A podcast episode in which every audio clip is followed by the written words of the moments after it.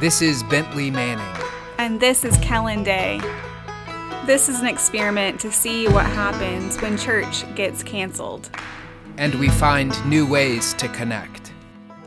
This is. This is. This, is. Empty Pews.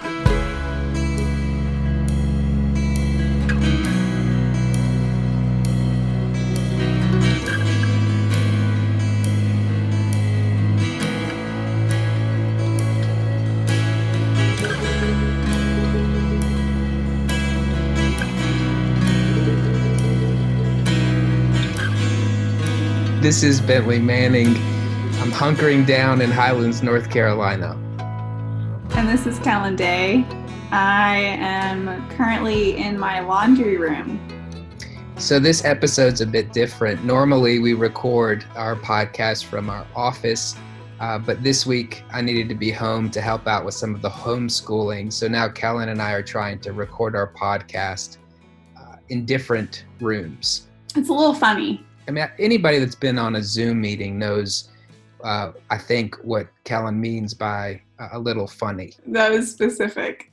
Yeah, so we're recording from our homes uh, today, and the audio might be slightly different, but we're trying to make the podcast work and trust that we'll still come through clearly on your speakers. Thanks for bearing with us. So, Bentley, this week um, you're kind of at home helping homeschool your children. I'm wondering if there are any funny happenings or tales you'd like to tell.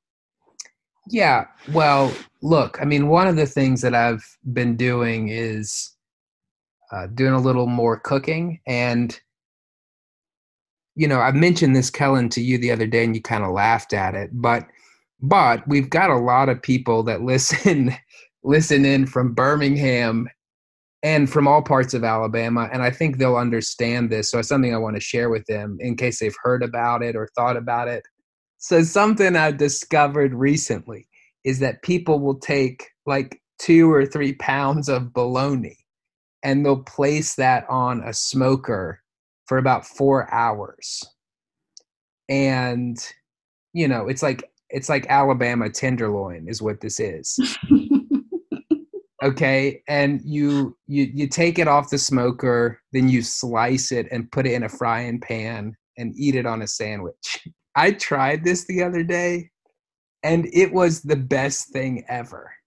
So if anyone's listening and you're and you're just you know you're deciding to be like pretentious and like i'm not going to eat that kind of thing I think you got to try it before you start knocking something like that I was literally trying to avoid the story about the fried bologna. I asked a question about you homeschooling your children, and somehow you still end up telling the bologna story. Have you ever seen like little ants go start eating like a piece of watermelon on a picnic bench?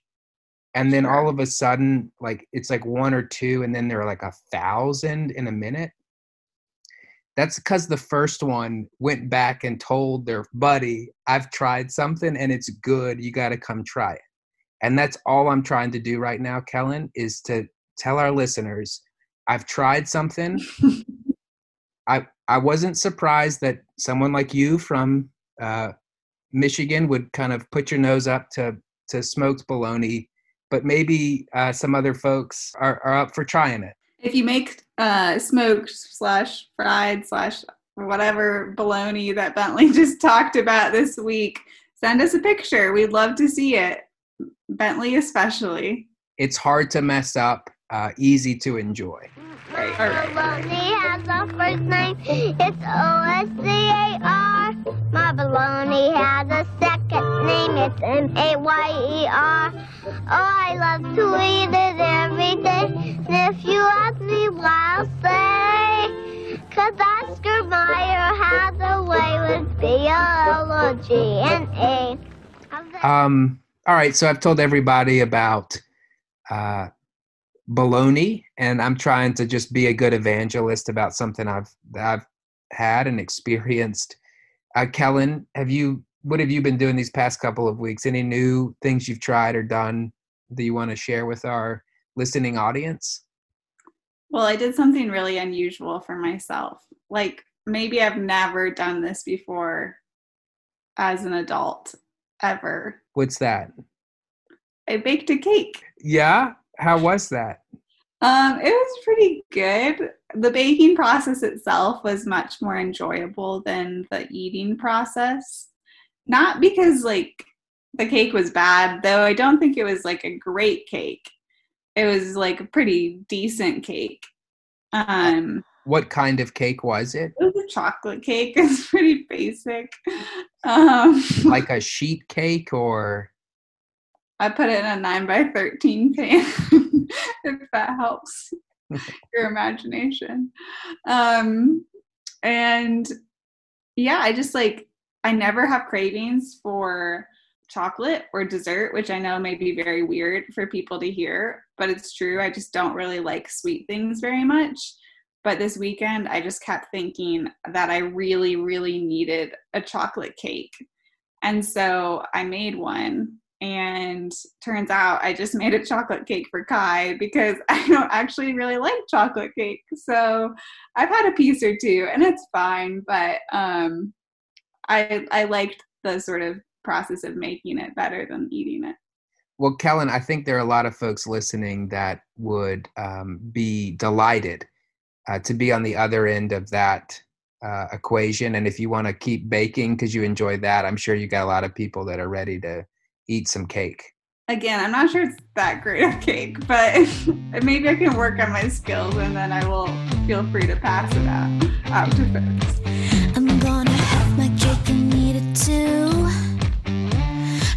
Who you gotta compromise? The way I walk into the room, I'm alright, I'm alright. Ooh, ooh, yeah. Ooh, All right. So, for those of you listening, uh, Kellen is at her apartment, and just now, we were just talking about this chocolate cake, and Kai, her husband, just delivered her a piece of cake. And literally, just after saying she didn't really enjoy eating it, uh, now she is uh, scarfing it down with uh, some speed. So I, I'm I'm unsure about your previous comment about not actually liking uh, to eat it Well, it's like a little bedtime snack, you know? that you're enjoying.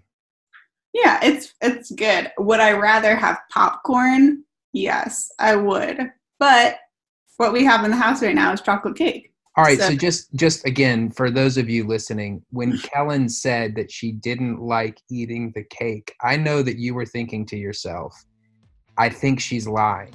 And I can confirm for you right now that she was lying because she just wore that piece of cake out. I am not lying. I did not wear it out, Bentley. I ate it very slowly. Like, okay, this is in front of me right now. I'm grateful that Kai brought it to me, so I'm gonna eat it.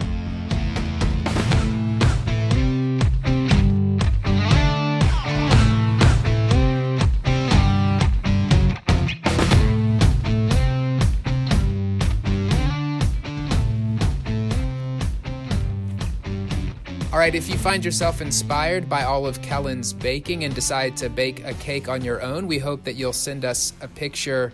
And if you're feeling quite generous, uh, feel free to share it with us, not just the picture, but the cake as well. And thinking about sharing all that we have with each other, even cake reminds me a bit of our reading for this coming Sunday from the book of Acts, where we learn something about Christian community and the call for us to share what we have with others. So the fourth Sunday of Easter is often called Good Shepherd Sunday. Um, and one of us, to be determined, will probably preach on that theme to some extent this coming Sunday.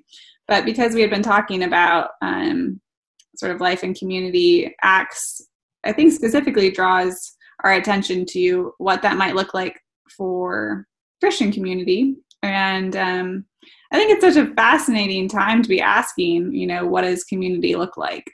So what is what does Acts say, Bentley? Go ahead, summarize it for us. Yeah, well, an acts acts. I mean, to your point, Kellen, is is a particular kind of community, and that kind of community envisioned uh, by Acts is uh, the community of the baptized, right? Of a Christian community who have devoted themselves to the apostles' teaching and fellowship and to the breaking of bread and the prayers.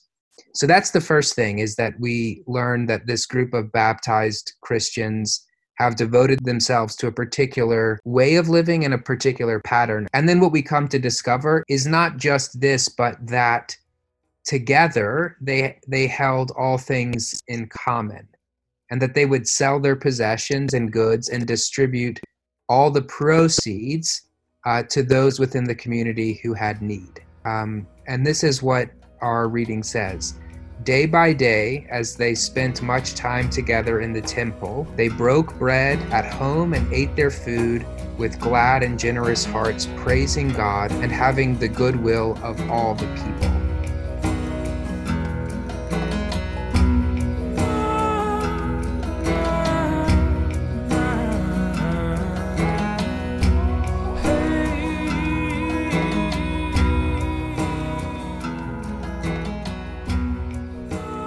So, Kellen, this gives us a really wonderful, uh, powerful image of what life together at least looked like for early Christians and gives us a model for what our own community might look like, dare I say, even today. This passage is often, I feel like, quoted to me expressing disappointment with the current Christian community like how are we um, you know living into this example and model that the early christian community set for us? Um, and you know i think obviously very different times very different places but gives us sort of an exemplary um, paradigm to follow so I feel like I'm held accountable because of this passage. Like, do I have too much stuff? Probably. What does that mean if I'm a part of a Christian community?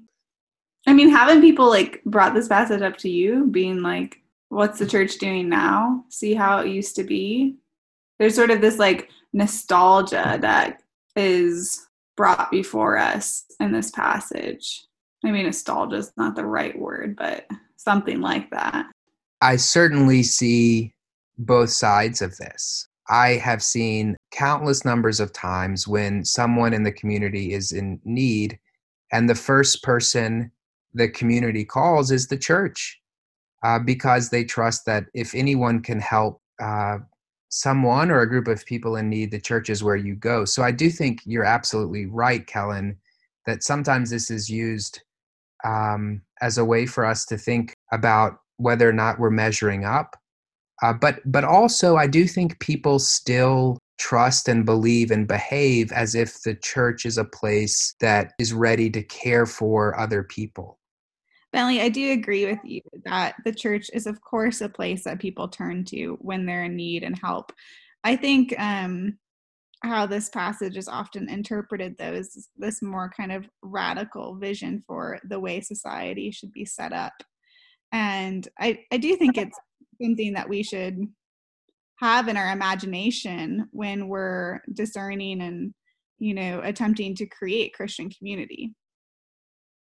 I think what you're saying is absolutely right. Uh, scripture is something that we read but you'll also hear at times people say that scripture reads us as well. And so our reading from the Acts of the Apostles, uh, held in that light, is something that's reading our lives, uh, calls us to a higher calling, a higher standard. And that calling is one uh, that invites us into the Apostles' teaching, into fellowship, into breaking of bread, worship, and yes, indeed, it is one that calls us uh, to care for the needs of others and to share what with with others all that we have. Uh, the other thing I want to just name maybe that's that's implicit in this reading is that that life of abundant giving, giving without reserve for the needs of others, flows directly out of this patterned life around a particular tradition that we've received uh, from the apostles' teaching. It flows out of being fed the bread of life. And so, folks who have been given so much, indeed, life itself, know of nothing more to do than to share life freely with those around them.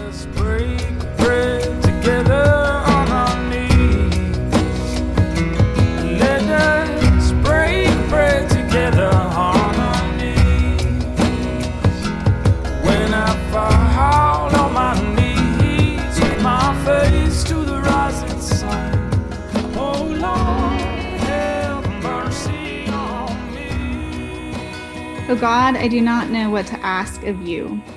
You alone know my true needs and love me more than I know how to love. I ask neither for cross nor consolation, but only that I may discern and do your will. Teach me to wait in patience with an open heart, knowing that your ways are not our ways and your thoughts are not our thoughts. Help me to see where I have erected idols of certitude to defend myself from the demands of your ever unfolding truth. Truth you have made known to us in the one who is the truth, our Savior Jesus Christ. Amen. Thanks for tuning in to episode eight of Empty Pews. We're so grateful um, that you keep listening. And if you're wondering if um, maybe you have too much stuff or if others are in need, um, please consider donating to Highlands Emergency Council. They are looking for canned foods, um, cash donations, and paper products. So um, we encourage you to offer your help and support to them. And looking forward to the days ahead, please join us uh, for worship on Sunday. We also have a coffee hour that we've started at 10 10 a.m. just before worship, and we invite you to join us for that. Our prayer this morning is an old prayer from the 19th century that came from Metropolitan Filaret of Moscow. As always, we love you. We miss you. God's peace.